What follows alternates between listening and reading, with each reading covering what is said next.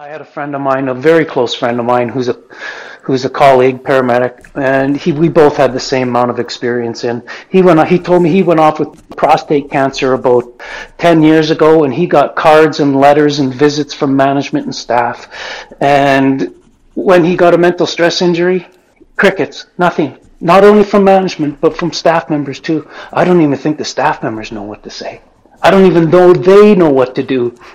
But it's critical to know that somebody's there. And PTSD sufferers feel isolated and alone because they are isolated and alone. And we can change all of it.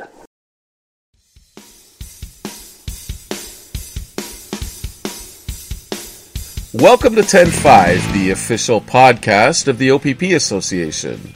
My name is Scott Mills, your host today of the 10.5 podcast.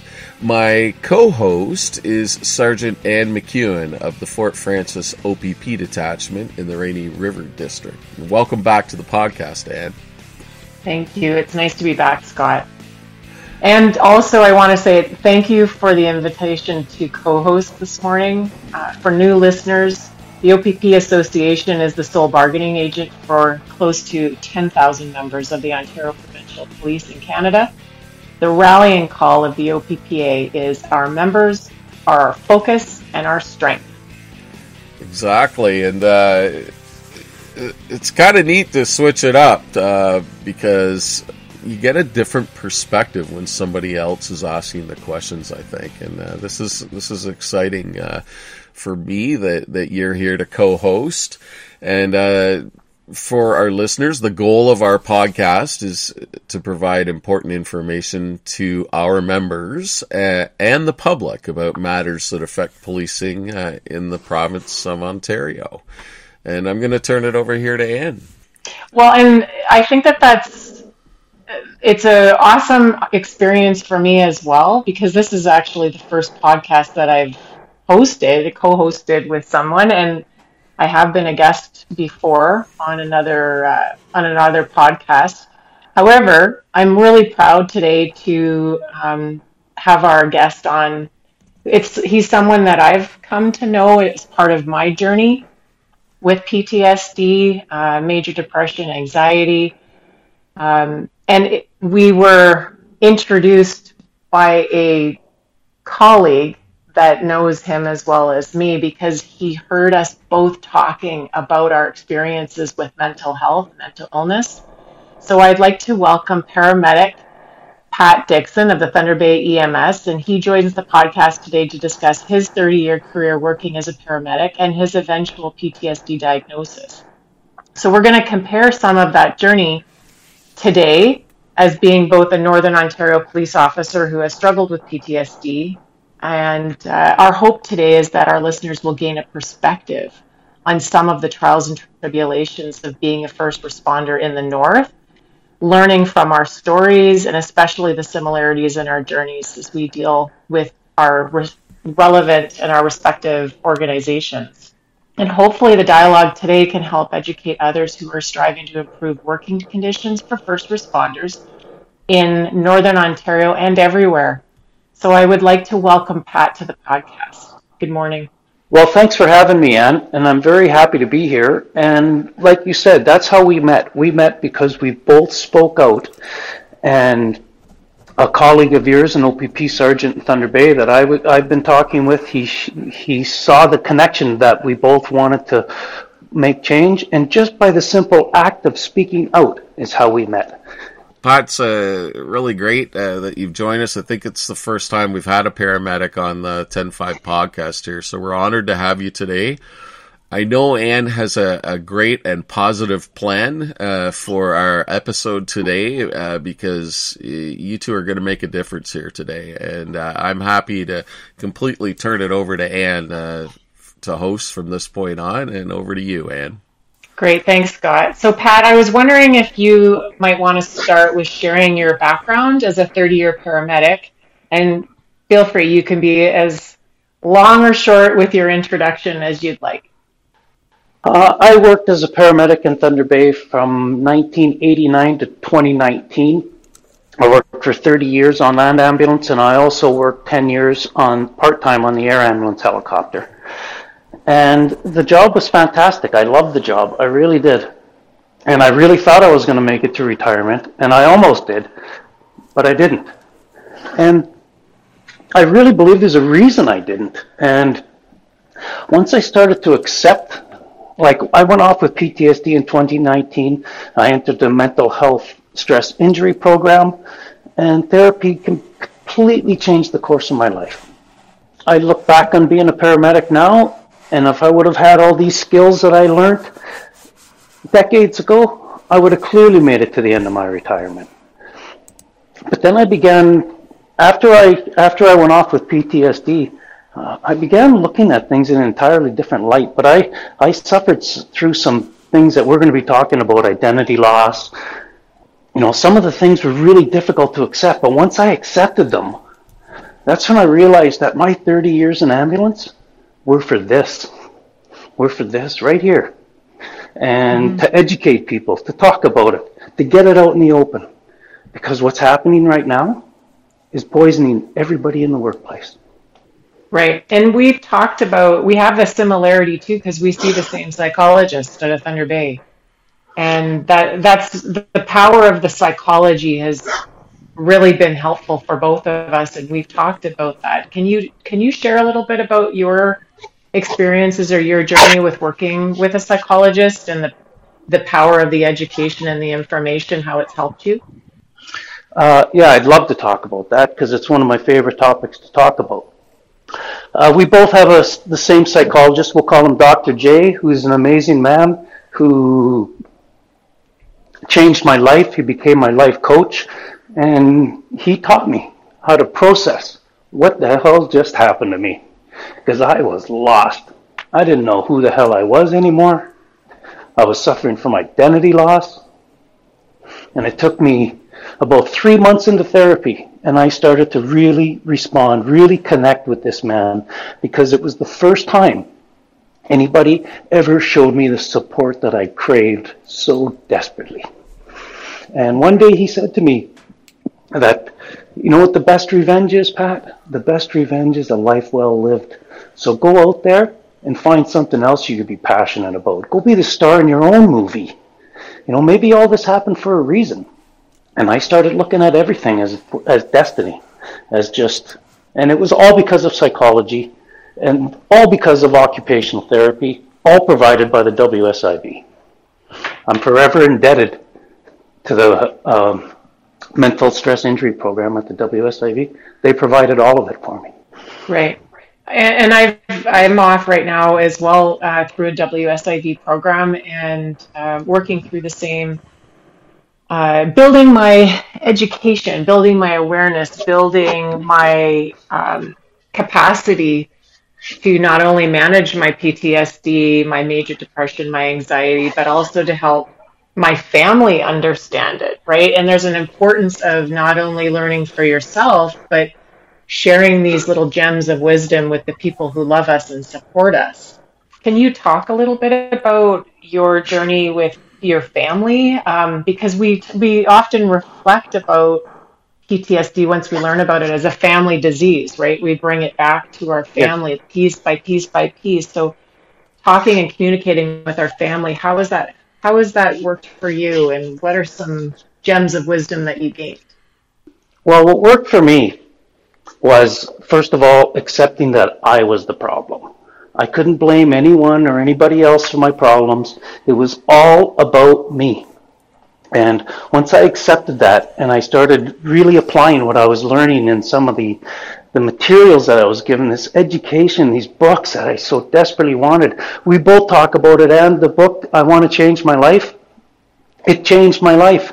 Not by reading it, but by becoming a practitioner of what you learn in the book with the power of repetition.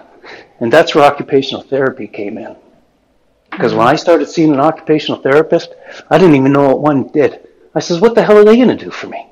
Well, let me tell you, the occupational therapy was incredibly helpful because they teach you simple things like failing to prepare is preparing to fail. When you get home, don't just put your stuff down put it away. Put your keys away, put your wallet away, put your phone away. All in the same spot every time. The next day, you wake up, you don't run around the house looking for those things. It took me three, that's so simple and so basic, eh? But so hard for the PTSD well, mind, for the PTSD mind. It took me three months to just do those simple little things. But now it's become part of my daily practice.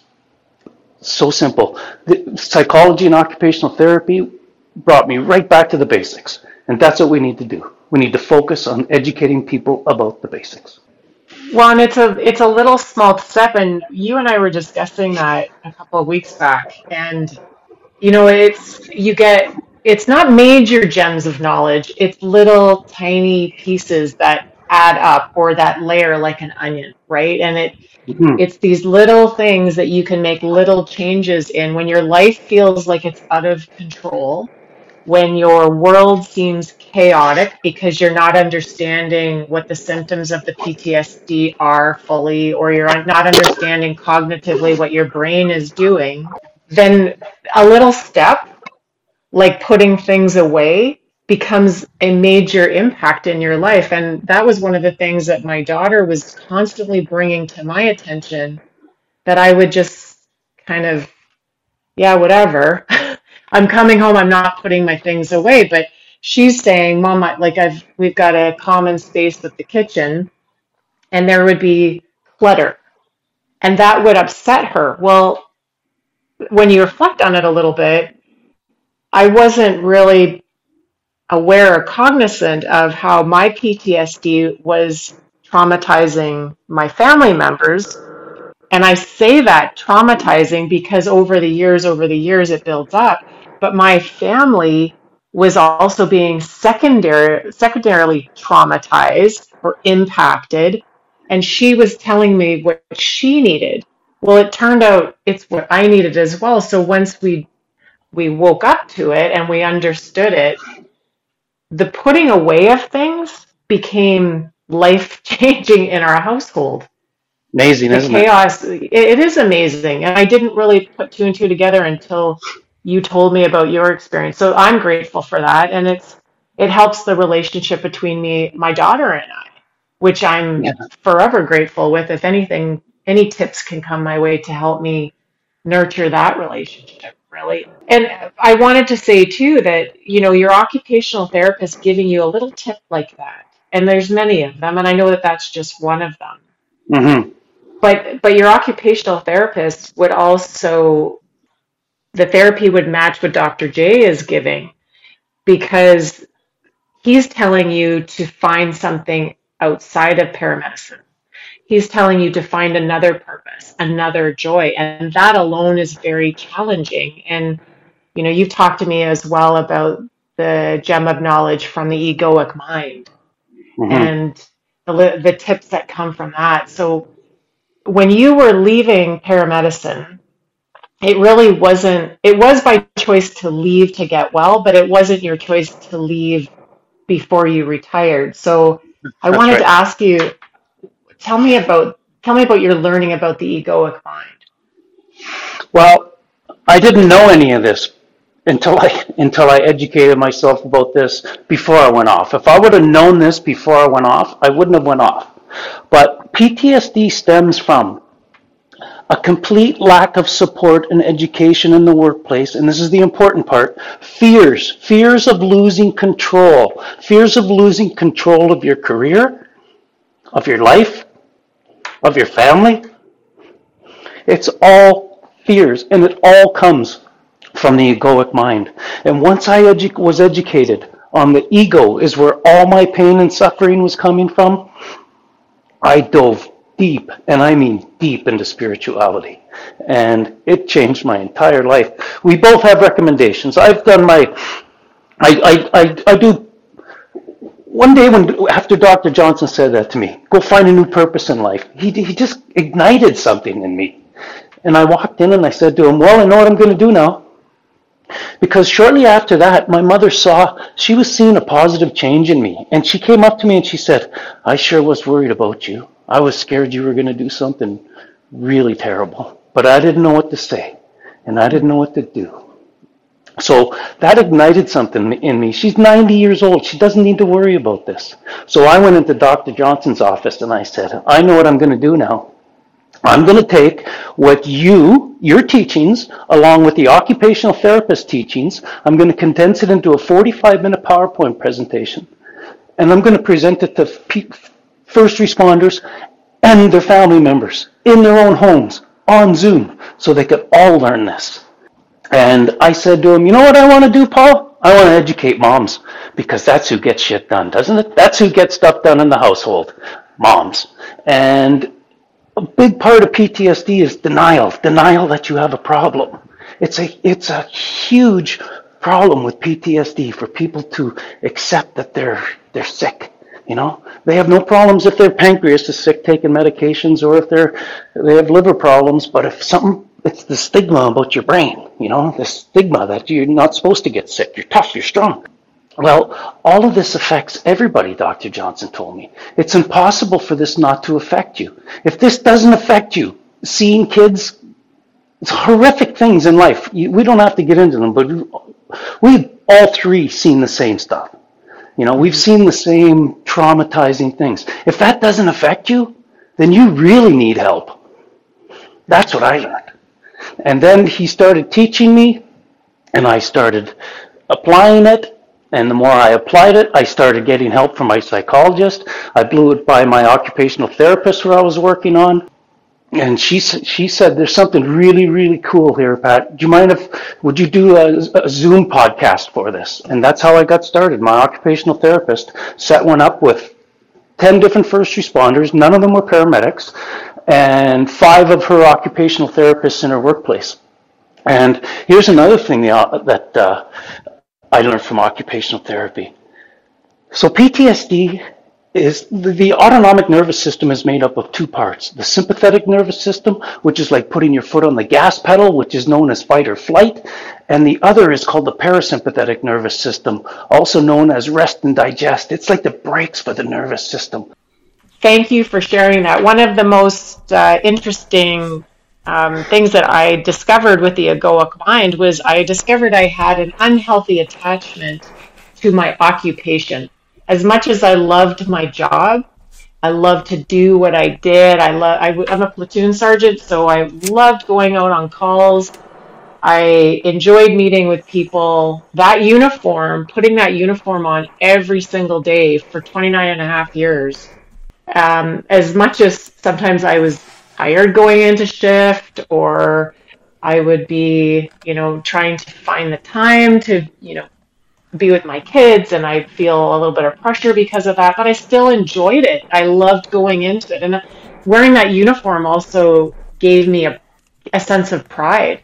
Mm-hmm. So when you had to step away, you wear a uniform, you do the same you know, you're out in the community answering calls for service as well. Did you find that you had, is there any similarities that you had with discovering attachments that you had to your occupation as well?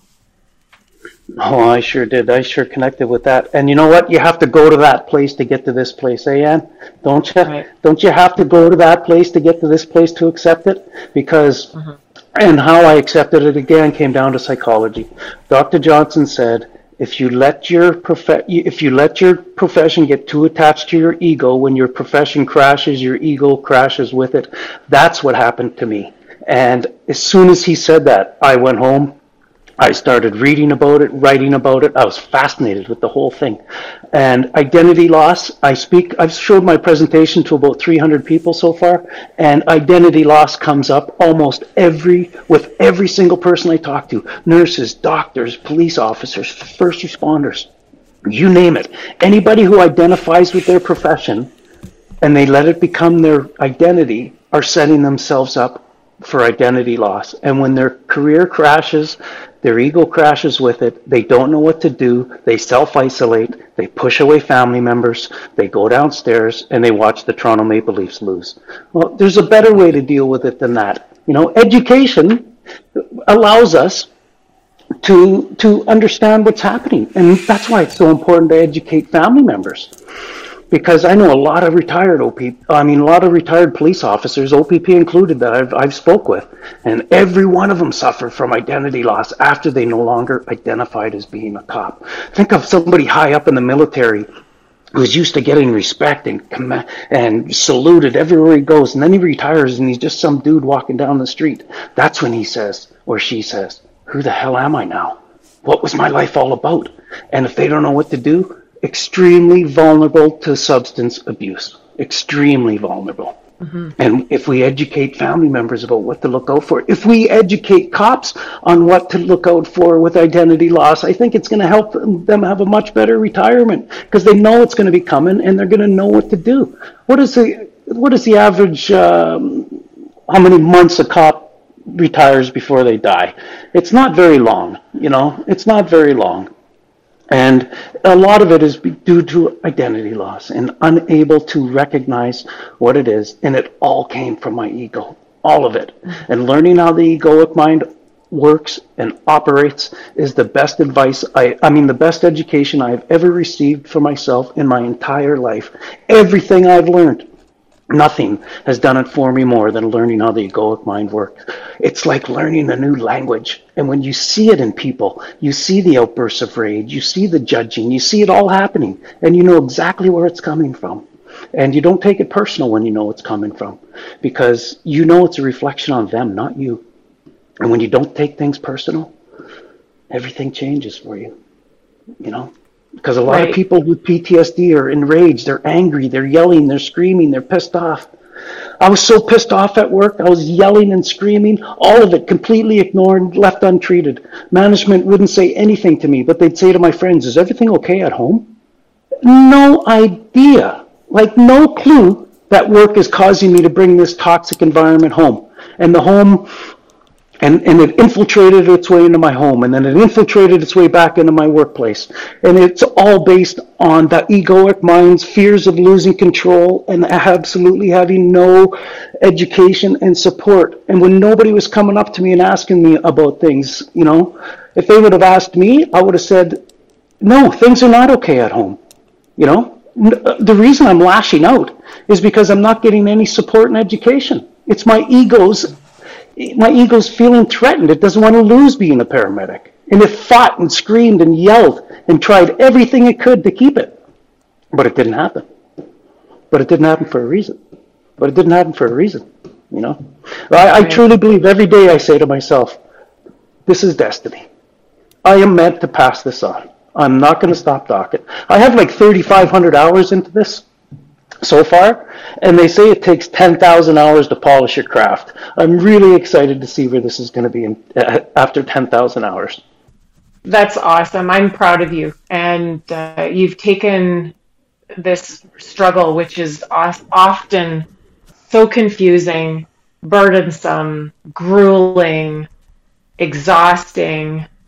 Uh, you have to be very kind to yourself and compassionate to yourself. But when you feel that sense of identity lost and you know somebody who does our profession and other professions you work so hard over a period of time it's it's natural to become attached to what you are doing especially if you enjoyed it once upon a time. The resource that i know that uh, dr j has given both of us to listen to or to read is Eckhart Tolle's A New Earth. And I listen to it on audio when I drive a lot. Fort Frances is in the Northwest region, very close to the Manitoba border and the Minnesota border. So if I drive to go see Dr. Johnston in uh, Thunder Bay, I listen to the audiobooks that he gives me and I reflect on those while I drive. That's my learning time.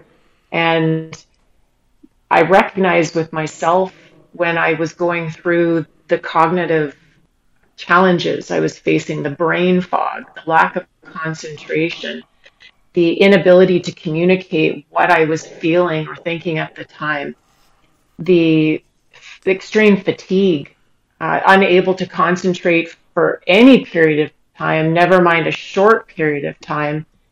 But I, I love to drive. I think that's why mm-hmm. I like to patrol as much as I did, especially night shift. Love night shifts. So I would, I love to learn and I love to grow. And so the Eckhart Tolle A New Earth book really taught me about that identity loss, that egoic attachment. And the counter to that ego is building on yourself, on your growth. And so mm-hmm.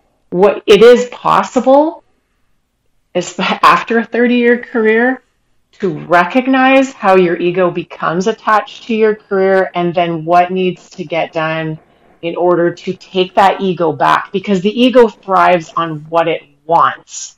That's right. It it dies on what it has. It doesn't feed it when you have. It always no. chronically wants. Always in searching mode. It's never in finding mode. Right. So when Eckhart you can says. Exactly. So when you turn it around on yourself to bring the focus back on your own essence, to build on yourself, like you're saying right now, like your your ego is now attaching to the growth period on yourself, right? So you're gonna you're looking to share that with other people. So you've really taken you've taken your ego from an outward to inward, and, and that's where you've re- reclaimed your power.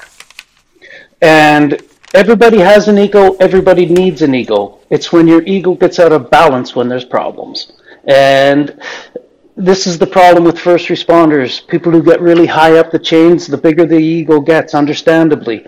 But if they understood the consequences of that, I think they would look at things in a, in a different light. Because the egoic mind will never, ever admit that it needs help. Ever. It won't. And many people, sad to say, that make it up into managements, their, their ego overtakes them, they overtakes their role, and they're actually unconscious of their actions. And but the egoic mind will never admit that it needs help. So in order for them to admit that their staff needs help, they need to admit that they need help, and their ego will not let them do that. Now, you educate people about that. You educate people about how to deal with and process traumas, and you do it by shortening the divide between management and staff through education. Only education can work that kind of magic, nothing else. Because it's not only what I've learned in my journey is it's not only uh, frontline staff who are poisoning their family members with PTSD; those in management positions are too, because they didn't raise to that level without exposing them. They didn't elevate to those levels without exposing themselves to a great deal of traumas. And they were never taught on how to process those traumas. And they too are bringing the signs and symptoms of PTSD home. And they too are drowning in the same river I was drowning in. You know the longest river in the world? Denial. Mm. I was drowning in denial. I had no clue I was the problem until I did, until I accepted help. And then everything in my life changed. I brought all this information home with my wife. We were learning and healing together. You talked about, you spoke about secondary trauma stress disorder. I talk about that too, how we poison our family members. I had no doubt I poisoned my wife, and us learning together allowed us to heal together. And I journaled about all of it all of it. Dr. John, Dr. J said to me the first day I was in his office, he said to me, journaling is the key to psychology. My job is to get you to get that garbage out of your head onto paper. If you're not getting that garbage out of your head onto paper, you're not going to heal anywhere near to your potential. And I, like everybody else, says my brain's going way too fast to journal, man. I can't concentrate on that. But that's the point. Journaling slows down your brain. It slows down your brain and it allows you to be present in the present moment. I journal every day. I'm on my 10th yeah. one and I started two years ago. Mm-hmm. And I did a live presentation in Winnipeg and I, that's how I, I ended it. I said, my th- therapist, my psychologist told me that his job was to get the garbage out of my head onto paper. And as you can see, I've taken out the trash and I put up a picture of me with a big smile on my face with eight journals underneath me. And that's how I healed. It's all about journaling. Journaling allows you to keep the lines of communications open with yourself. You write about all the good, you write about all the bad.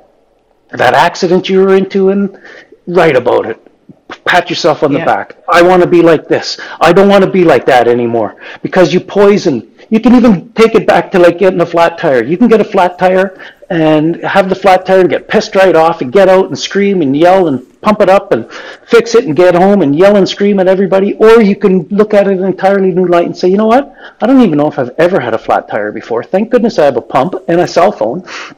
And you get out and you change your tire while being present. And then you get home and you just say, I had a flat tire, I fixed it instead of poisoning everybody around you with the fact that you got a flat tire. Then you go to work the next day and you bitch to everybody at work the next day about the flat tire. Well, the traumas that we are exposed to become the flat tires in our minds. And once you learn to deal with those and you do it through journaling, your entire life changes. And all of this is so simple. It's so basic, but it's so yeah. hard. But it's so well, hard. It is hard. And you mentioned the book, I Want to Change My Life, which is my Bible. I, um, there are four things that contribute to tension.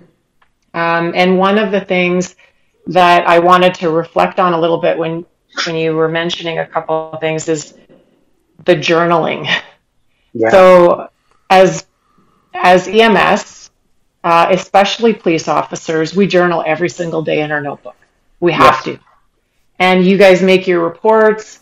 Um, we make our reports. Everybody's writing things down. Everybody's documenting, documenting, document. It's like it, it becomes very overwhelming.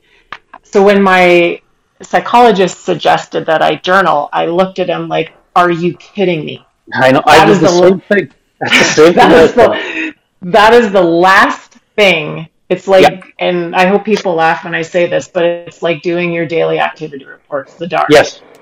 And that's how um, in OPP land we have our daily activity reports that we have to do after every shift to document and account for our time. And it is every single day, the journaling every single day. So that was the last thing that I wanted to do. But I learned from Dr. Johnston uh, two very important things it is not only important to ask for help, but to accept the That's help. That's the key. That's the key. And right I have, yeah, and he is the expert. I'm not the subject matter expert, so I'm going to him.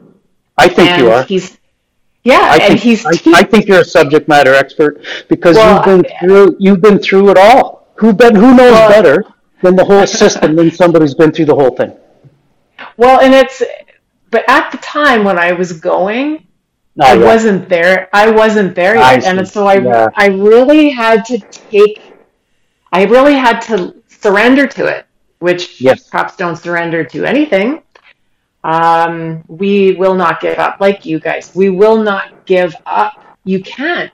You're trained over year after yes. year after year. So the journaling, the yeah, the journaling was so important in the therapy and the i want to change my life book has an actually i think it's section 10 on it or chapter 10 in it but it it talks about cognitive behavior therapy and there's a 10 step uh, process in journaling. So when you are high anxiety high energy anxiety or low energy depression and your mind is in that spin the journaling not only helps you to single focus, but it also helps you to mind dump. So there was one thing that was happened a couple weeks ago. I had I'm in a return to work process and I had to I had to go do something with work. So obviously I get some triggers. I'm dealing with high I'm feeling stress, I'm feeling anxiety. My mind is not going into a spin. I felt emotion, I felt anger. I felt frustration. And these were things that I don't think I would have been uh, recognizing in the past. I would have just mm-hmm. done. Okay, yeah. so what I did was I journaled. That's I went amazing. back to my base. I went back to my basic, back to my coping skills that Dr. J taught me. I mind dumped it. And so I yeah. just kept writing until that anger and that thought process, it was gone.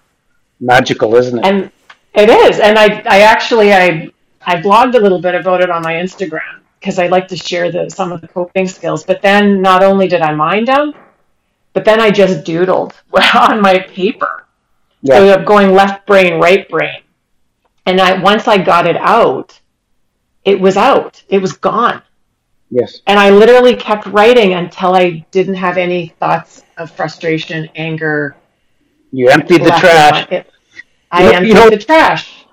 My favorite line in that book is stress is the trash of modern day life. If you don't, we all generate it, but if you don't dispose of it properly, it will pile up and overtake your life. And the more Yeah.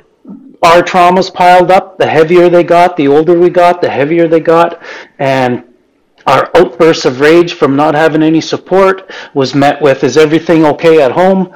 which added to the anger added to the rage and you can only stretch an elastic band so far before it snaps. And we both went 30 years and bang ours snapped Yeah, and I, I always thought, like you and I've talked about, I wish that they would teach this stuff at Ontario Police College. it's going to happen. Right at- it's going to Yeah, this is right- the right future. the- Yeah. This is the future. We've both seen it. We both know this is the future. It can't be ignored. We're all poisoning our family members. Everybody is. Is it worth it? Your position, whatever it is, is it worth it doing that to everybody? No. Mm-hmm. Education changes it. And it's not about sending everybody away to psychology either. It's about giving people the proper resources and saying, here's the road to go down. Here's the resources. Go. Go. It's worth it. There's no better investment than investing in yourself, no matter what you invest in. And when you start to feel the, your, this energy shift within you from negative energy to positive energy, it radiates out of you. And Yeah. and do you have this need, this this this this deep down need in your soul to have to share this? Because that's what I do. Because there's still nothing for paramedics, and you know some of these people are one of the hardest things I had to do was was disconnect myself from my coworkers because they're all enraged. They when they tell me stories, it upsets me so much I just can't listen to it. And and cutting them off was one of the hardest things I've ever had to do. But that's what drives me every day for my presentation. This will not, cannot be ignored. It's too. It's you know we're all poisoning everybody. With an eye for an eye, everybody goes blind. You know. My one of the teachers I gave my presentation to said the divide is so big within the workplace, people don't even know they're on the t- same team anymore. And after I showed her my presentation, she said that's exactly what we're doing to our kids too. I spoke with people in management positions that are in first responders, nursing managers. I spoke with doctors everywhere. Have you guys ever been shown how to process the traumas you were exposed to? And the answer is no every time. How's that possible in 2022? Like We've even the simplest, even the simplest things like um, breath work, the, the the power of breath or the science of breath, nasal breathing versus mouth breathing, um, the power of moving your body, and that was one of the things that Dr. Johnston had re- uh, recommended to me, which I literally quit him. We talked about this in another podcast, but I literally quit him. I was so pissed off because he told me on my, uh, it was like the first month that I went there, he, he said, suggested to me that I give yoga a try. Yeah. Um, I was so upset because I'm like, what do you mean? Like, I'm here. Your ego was upset. My ego was upset, and I was exactly. there to. I was there to receive help from him. He was supposed to fix me, not. And I thought, are you passing me off to somebody else to do the work? I I eventually relented, and Yes. I crashed and burned because I when I quit him, I was that I left myself isolated at my home, Yes. figuring this was just going to solve itself, or I was going to figure out how to fix it. And I was my brain was injured. I couldn't even. I was so out of balance and um, ill Yes. that Yes. I there's no way I could have done it. So I had to I had to go. I had to learn and I and I went and I discovered the power of breath. Yes. Well, it was funny because I was showing you my presentation online, and as I was showing you my resources, you held up that book, Breath. And that book, Breath, changed my life too. But what got it started was my occupational therapist. I did my first presentation on Zoom to those people. I was super nervous. And she said to me, Pat, the sympathetic, the nervous system is made up of two parts. The autonomic nervous system, the sympathetic nervous system, which speeds up the nervous system, which is like putting your foot on the gas pedal, known as fight or flight. and the other is the parasympathetic nervous system, and that is rest and digest. That's like putting your foot on the brakes of the nervous system. And PTSD, you have your foot on the gas pedal, pedal to the metal. That's what PTSD is. And how do you activate the parasympathetic nervous system? With the conscious breath. And before my presentation, she phoned me a half an hour before and she brought me through breathing exercises that I still use every day and I use them every night in bed to battle insomnia. Because I had brutal insomnia. I had so much anxiety. I couldn't sleep night after night. And you spoke about audiobooks and the power of audiobooks. It's such an incredible tool because so many people I was talking, speaking with when I first started my presentation, I was giving them these books to read and it came back all the time. I can't read. My mind's so scrambled. So I started discovering audiobooks. And for the last year of my career, I knew I was never going back as a paramedic. I was never getting back in that boiling pot of water that you you you spoke about, you know, like the frog in the water. I wasn't going back mm-hmm. in there. So I worked my last year as a water meter inspector, and I listened to pod, I listened to audiobooks five six hours every day.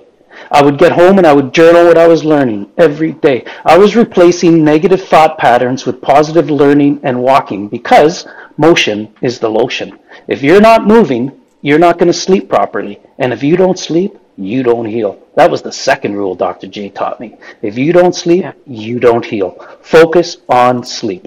How do you sleep better? You learn how to empty up the trash in your head. And you know what?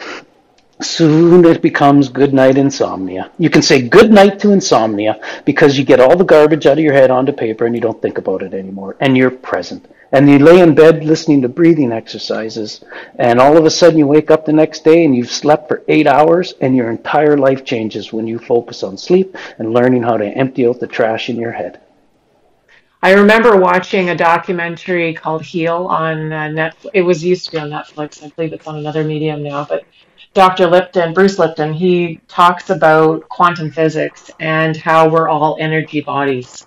Yes. Right? And we think of ourselves as one, but what Dr. Lipton said is that we're actually like 70 trillion cells, and each one of those cells has uh, like 1.4 volts of electricity energy.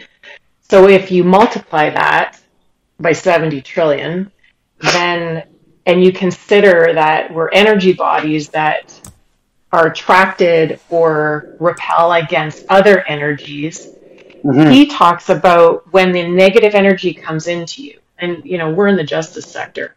You're in EMS. Like, we're all in a negative energy environment a lot of the time because of our careers. So once that negative energy permeates us and gets into our bodies, you're right. Motion is the lotion because it's important to keep that inner negative energy moving so that it exits your body. It doesn't yes. remain in your body.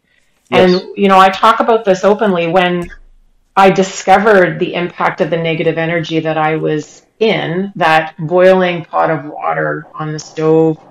You know, we talk about all ego based, eh? All ego based. It's all ego based. But when you talk about the the negative energy, I got out of the pot of boiling water because yep. I, I, my body was starting to shut down. It was starting to say no more in, yep. and I got a lump in my breast. I got a lump in my kidney. I was, I normally am a 150-ish pounds. I got down to 125-ish. I lost a ton of weight, couldn't sleep, and I'm wondering like, how am I going to save myself here? Like I am really, really sick. And normally I am out there in the community. I'm doing 350 presentations a year, or I'm on the radio or the TV or the social media. I couldn't even talk to people anymore. Yes. I was so anxious to even do one media release. I was I was out of my mind, not well. But what I was going to say was the yoga moves the body in a way yeah. that it counters the energy that you're feeling. Yeah. And then I just last week I watched that new documentary by Jonah Hill called Stutz, and I was like, okay, I love to bodybuild. I'm in the gym. I'm thinking it's fitness. I'm working out. My body's feeling stronger, which is helping my brain be stronger. but why is it working? And then suddenly I watched this documentary and I went, huh. Well, what's the what Jonah Hill's psychiatrist told him is when people feel lost, focus on your life force. So your life force is like if you think of it as a pyramid, the bottom, the foundation is your the relationship you have with your physical body. Mm. The next the next level is the relationship you have with people. And the next the top level is the relationship you have with yourself. Absolutely. But if you go to the physical body, if you move the energy, the negative energy out, if you feed it with nutritional food, if you make sure that it's around positive energy versus negative energy, which means mm-hmm. you might have to get out for a period of time to get well before you go back in. And that's mm-hmm. okay. But you got to yeah. focus on the life force because when you build on physical, then everything else flows from that. And I was like, my mind was blown. I was sitting there going, yes, huh, that's why I'm doing it. it's all so simple, eh? See, the problem is though, I was, I don't know how bad your depression was, but I couldn't even get out of bed some days. And just the thought of tying up my shoes brought on anxiety. And I promised myself, I'm just going to walk to the end of the driveway and back. That's it. The hardest part was getting started. Once I put my shoes on and took that first step, it was always easier. And and then I got into Eckhart Tolle, who talk, who speaks about the power of forest therapy and connecting with nature. And wow, did that ever take things to an entirely different level? And then I started introducing proper audio books, and I journaled about all of it. And I wanted to share it with people because it's game changing, it's life changing. It changes your life and everybody's life around you. Just like I poisoned everybody with the ugly byproducts of PTSD. Well, now I'm doing the opposite. You know, I want to teach them to avoid those. And how do we do it? Through education and support. And when people, for, I, talk, I speak with many first responders, just the thought of going back into that boiling pot of water gives them anxiety. If that bottle, yeah. if that water was turned down and they knew it wasn't going to hurt them, they would be. I would have loved to jump back in, wouldn't you? I would have loved yeah. to jump back in, but there's no way I was jumping back in while it was boiling. It was going to kill me. Mm-hmm. And you know what? You know what you're fighting with? Your ego. Because your ego's going, Pat, you're a paramedic. Yours is saying, Ann, you're a cop. You can't give this up. You kidding me?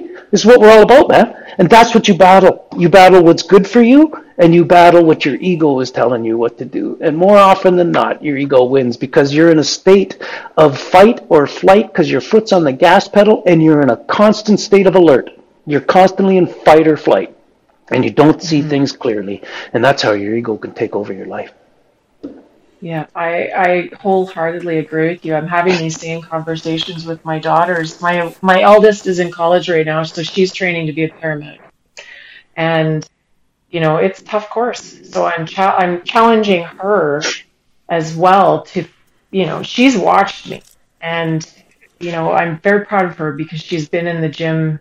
She started going to the gym um, about a year and a half ago and making huge gains taking care of herself and she's building her strength where she you know a year and a half ago also struggled with her anxiety as well. But i'm seeing improvement with her. And you mentioned one thing that we both we all do here now is we will connect with nature.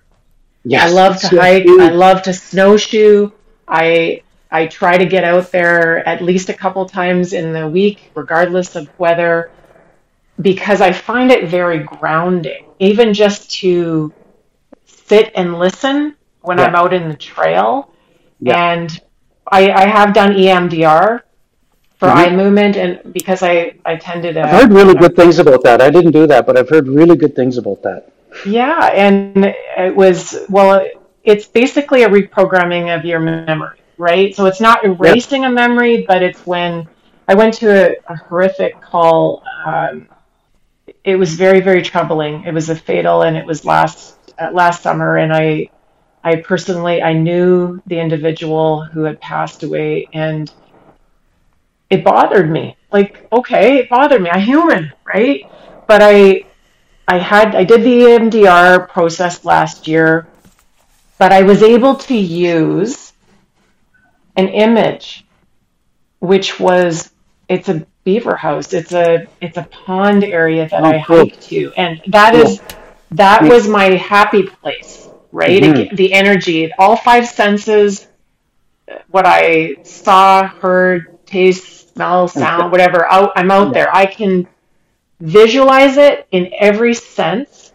Yeah. And so when I would recall the trauma, my psychologist trained me to go to the positive image. And so when I'm stressed with something, it's just another coping skill, layers the that's right. onion.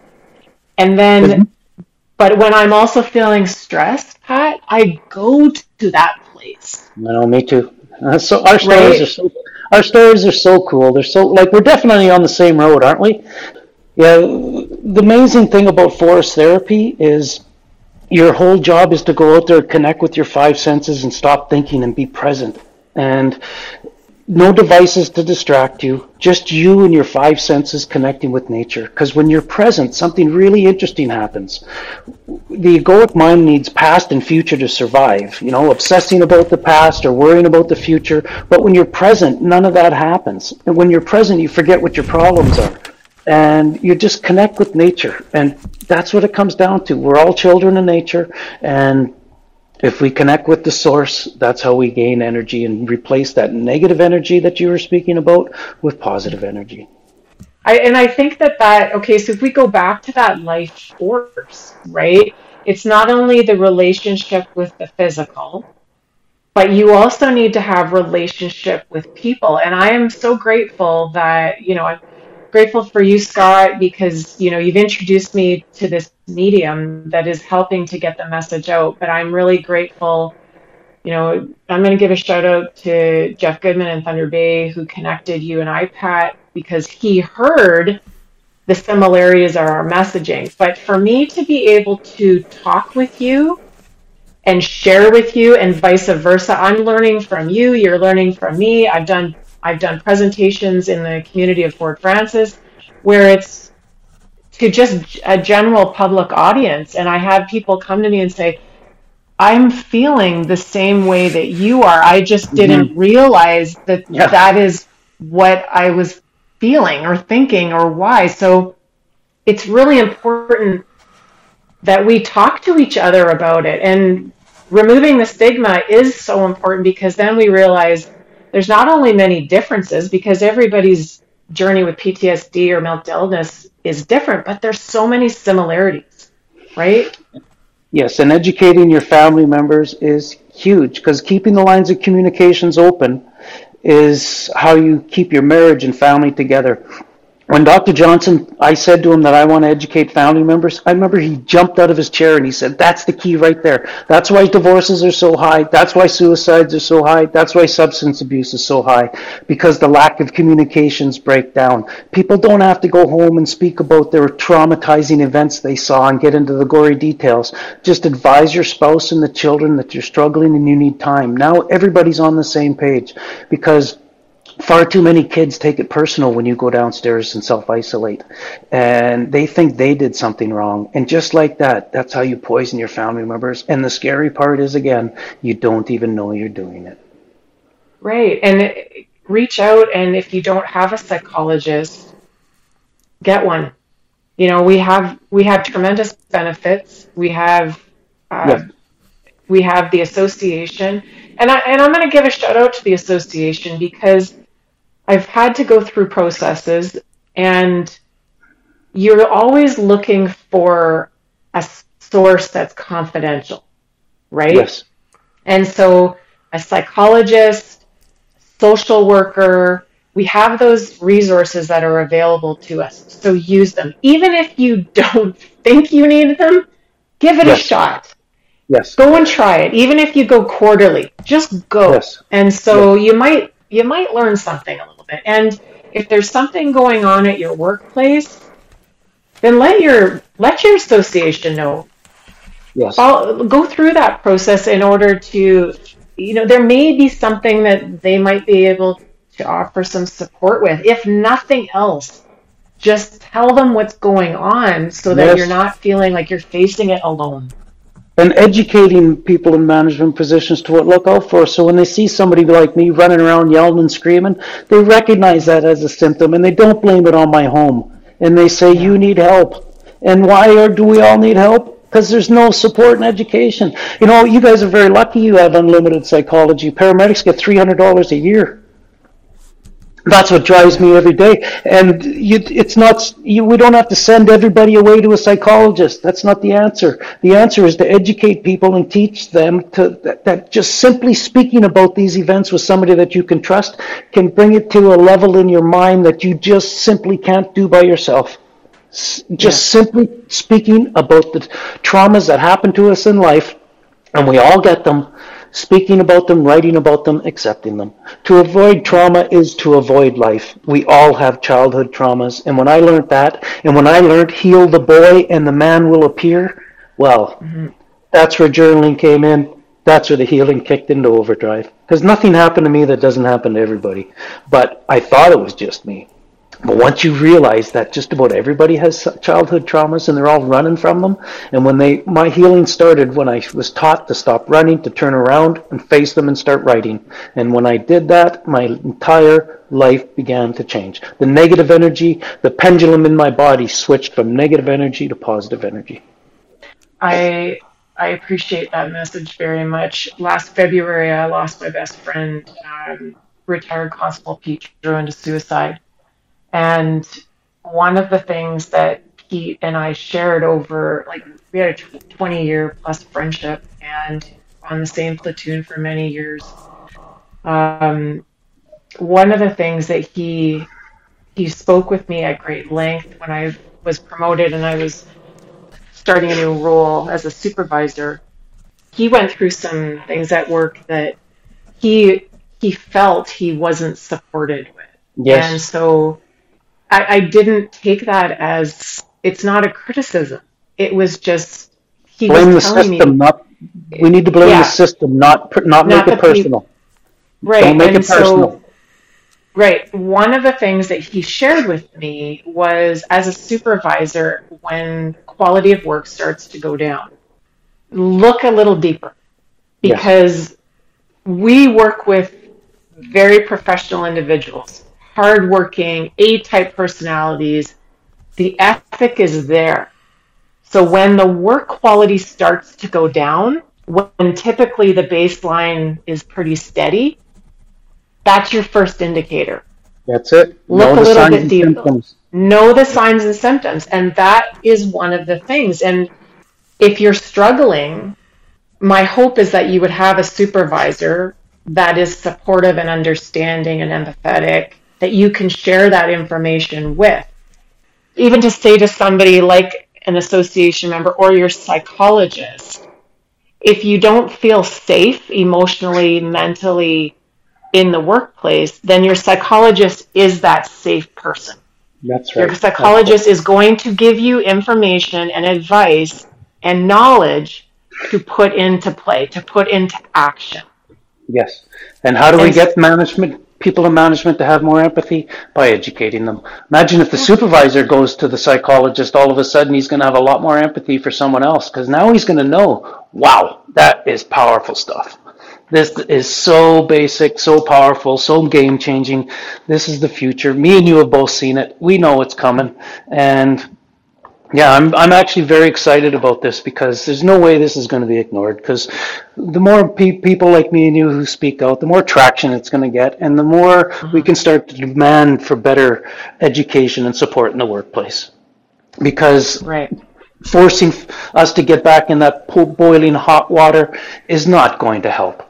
And two things that I would just like to finish off by saying two things that drove me was number one, my mother didn't know what to do. She didn't know what to say. So I wanted to educate mothers. But the other thing is, I had a friend of mine, a very close friend of mine, who's a who's a colleague paramedic, and he we both had the same amount of experience in. He went. He told me he went off with he went off with prostate cancer about uh, ten years ago, and he got cards and letters and visits from management and staff. And when he got a mental stress injury, crickets, nothing not only from management, but from staff members too. I don't even think the staff members know what to say. I don't even know they know what to do. But it's critical to know that somebody's there. And PTSD sufferers feel isolated and alone because they are isolated and alone. And we can change all of it. Yeah. We push people away that we love. We push love away when we're not feeling well like that. That's what PTSD is, does. You push away love, you push away the people you need the most. But what therapy does is it teaches you about self love. You can't give love unless you have love. You can't give something you don't have. And in 2019, I didn't have a lot of self love. I really didn't. But now I do. And, and it, ha- and it works. It works by it works by normalizing the symptoms. What happened to you and I? Exact same story. It's happening to everybody. It's not just me and you. That's what the system is doing to us. Now, if we want to have first responders, then we need to look after them. And we need to teach their family members on what to look out for. And we need to teach the family members not to take things personal. Because a lot of times it's not a reflection on them, but they take it personal. And understanding when you have the resources and support, like wrap yourself, wrap yourself with, we mobilize and engage. That is what police officers' strengths are. You think, yes. you know, you automatically think it's crime prevention or it's, you know, public safety. But our expertise is mobilization and engagement. We pull yes. in the resources in our community to surround a circumstance so we can solve a problem and do it in the most effective and efficient way. Well, guess yes. what? We need to do that for ourselves. And we need That's to it. do that right from the beginning of our career that's right. So that when the shit hits the fan and we are in crisis or we get, we're getting close to being in crisis, those resources are already in play. And we just have to make a phone call and get them, get ourselves back in there. Or when our families or our loved ones say to us, are you doing okay yep. with this? Because we won't see it. They'll see it first. We Absolutely. listen to them we listen to them and we listen to the whispers in our life. And, and it's from multiple uh, sources too. Multiple sources is big there too. If you hear it from your spouse and then you hear it from a couple of coworkers, start to think yeah. to yourself, huh, somebody's seeing stuff here. That's what happened to me. That's what happened yeah. with me. It wasn't until I heard it from multiple people and people who care about you and people who know the symptoms. And yeah. how do we improve employees' lives? By teaching them how to improve their personal lives and their families' lives. And once you do that, you're going to have happier, safer employees who are going to come to work. Imagine if you're uh, uh, on all of the bottom of your documents that you guys have to, all the paperwork that you have to do, if there was a little spot that just said, How did this make you feel? How did it make you feel when you saw a 14 year old young girl hang herself? You know, none of that's in the report, how it made you feel, right? That's journaling. You could order, you could you can incorporate that right into the report and that would help people. Because just writing about the traumatic events that you just saw in a in a, a, professional manner you know that doesn't really help you accept what you just saw you know talking about it. The importance of peer support. You know my I went off when my partner said to me, not my partner, my colleague said to me, you know what, you need help, man. Go for help. And the way you're going to heal is to focus on love the people you love, the pets you love, the things you love to do, but your first important step is to accept that you have a problem. And equally important is accepting the help. And you know what? I didn't know it at the time, but his advice was the best advice anybody ever gave me because this is how I found self love. Yeah, and that's so true. I think for me and uh, for my family, I rec- when I was able to step back with the help of my psychologist and reflect on it, I yeah. realized my values weren't aligning with my life anymore. Yes. And yes. Dr. J said, "Ann, you you you need to start seeking balance and how to get there." And it's working with all the different components. But once I recognized my top two priorities and my values in my life were, were health and family. Yes. Right. Not work. Health and family. Not Period. work. Not work. Work isn't even in the top fifty. So yeah, but your ego doesn't how, think that though. But your, exactly. Ego, your ego thinks my identity is a cop, man. My family second. Well, we need to teach people. You, that's just a role you're playing in life. You're just that's just a role. And what surprised me was how many mothers suffer from identity loss who are stay at home mothers who their whole life was raising these children. And then when the children moved out of their house, they completely lost, they have identity loss. They completely lost sight of who they are. They don't know who they are. And when I learned that, I was like, wow, this affects everybody, doesn't it? It sure does. And it's, a, again, it's about finding balance. You need ego to be in these positions, but when your ego overtakes the role, that's when you have problems in life. And that's when you push away love and you push away everybody away from you. Right. And that's how you lose your family members. It's the cause of the family breakdown. When the student is ready, the teacher will appear, right? And that's exactly the, what the resources have helped us yes. do. I'd like to just take this moment to thank you so much for coming today to share your story and your experiences with us. I know that uh, we could probably go on and on about this for many hours. Um, but I, I thank you for the work that you're doing in order to help remove the stigma um, in all aspects of, you know, teachers, doctors, family, like whatever, mental, whoever the audience health. is. Yeah. Mental health is mental health, and it's okay to not be okay. It's okay to step away to get your help if that is what you need to do. It is not yeah. selfish. It's it is necessary. Brave. It's brave. very brave, very courageous, and I hope that other members will hear this and find some inspiration and some courage in uh, building some of the coping into their own respective lives. And I just want yes. to say thank you from the bottom of my heart for coming in today. I appreciate you very much, and thank you, Scott, as well.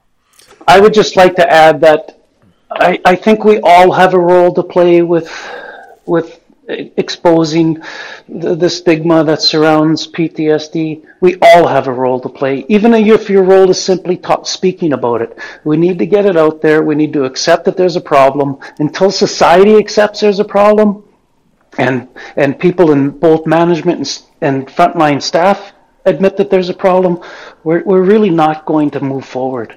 But we work in an evolving professions, and psychology allows us to evolve with it. Occupational therapy allows us to evolve with it. And even if your job is simply speaking about it with family members, because that's what it's about, it's about educating everybody around you, then everything changes. And, and uh, it's clear to me that your role is to do doing what you're doing.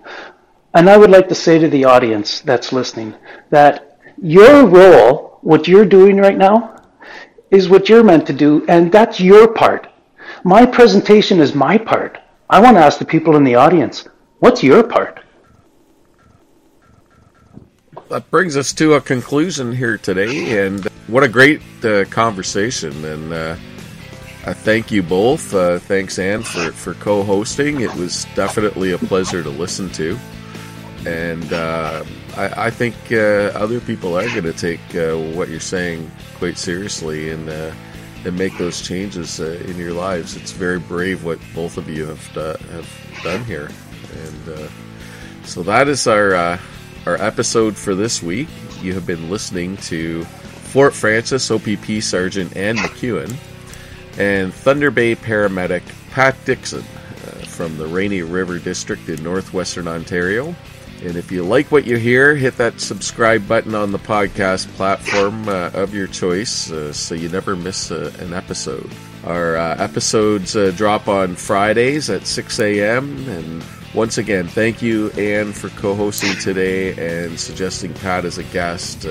We hope you've all enjoyed today's episode. And from everyone here at the OPP Association, thanks for listening and be safe.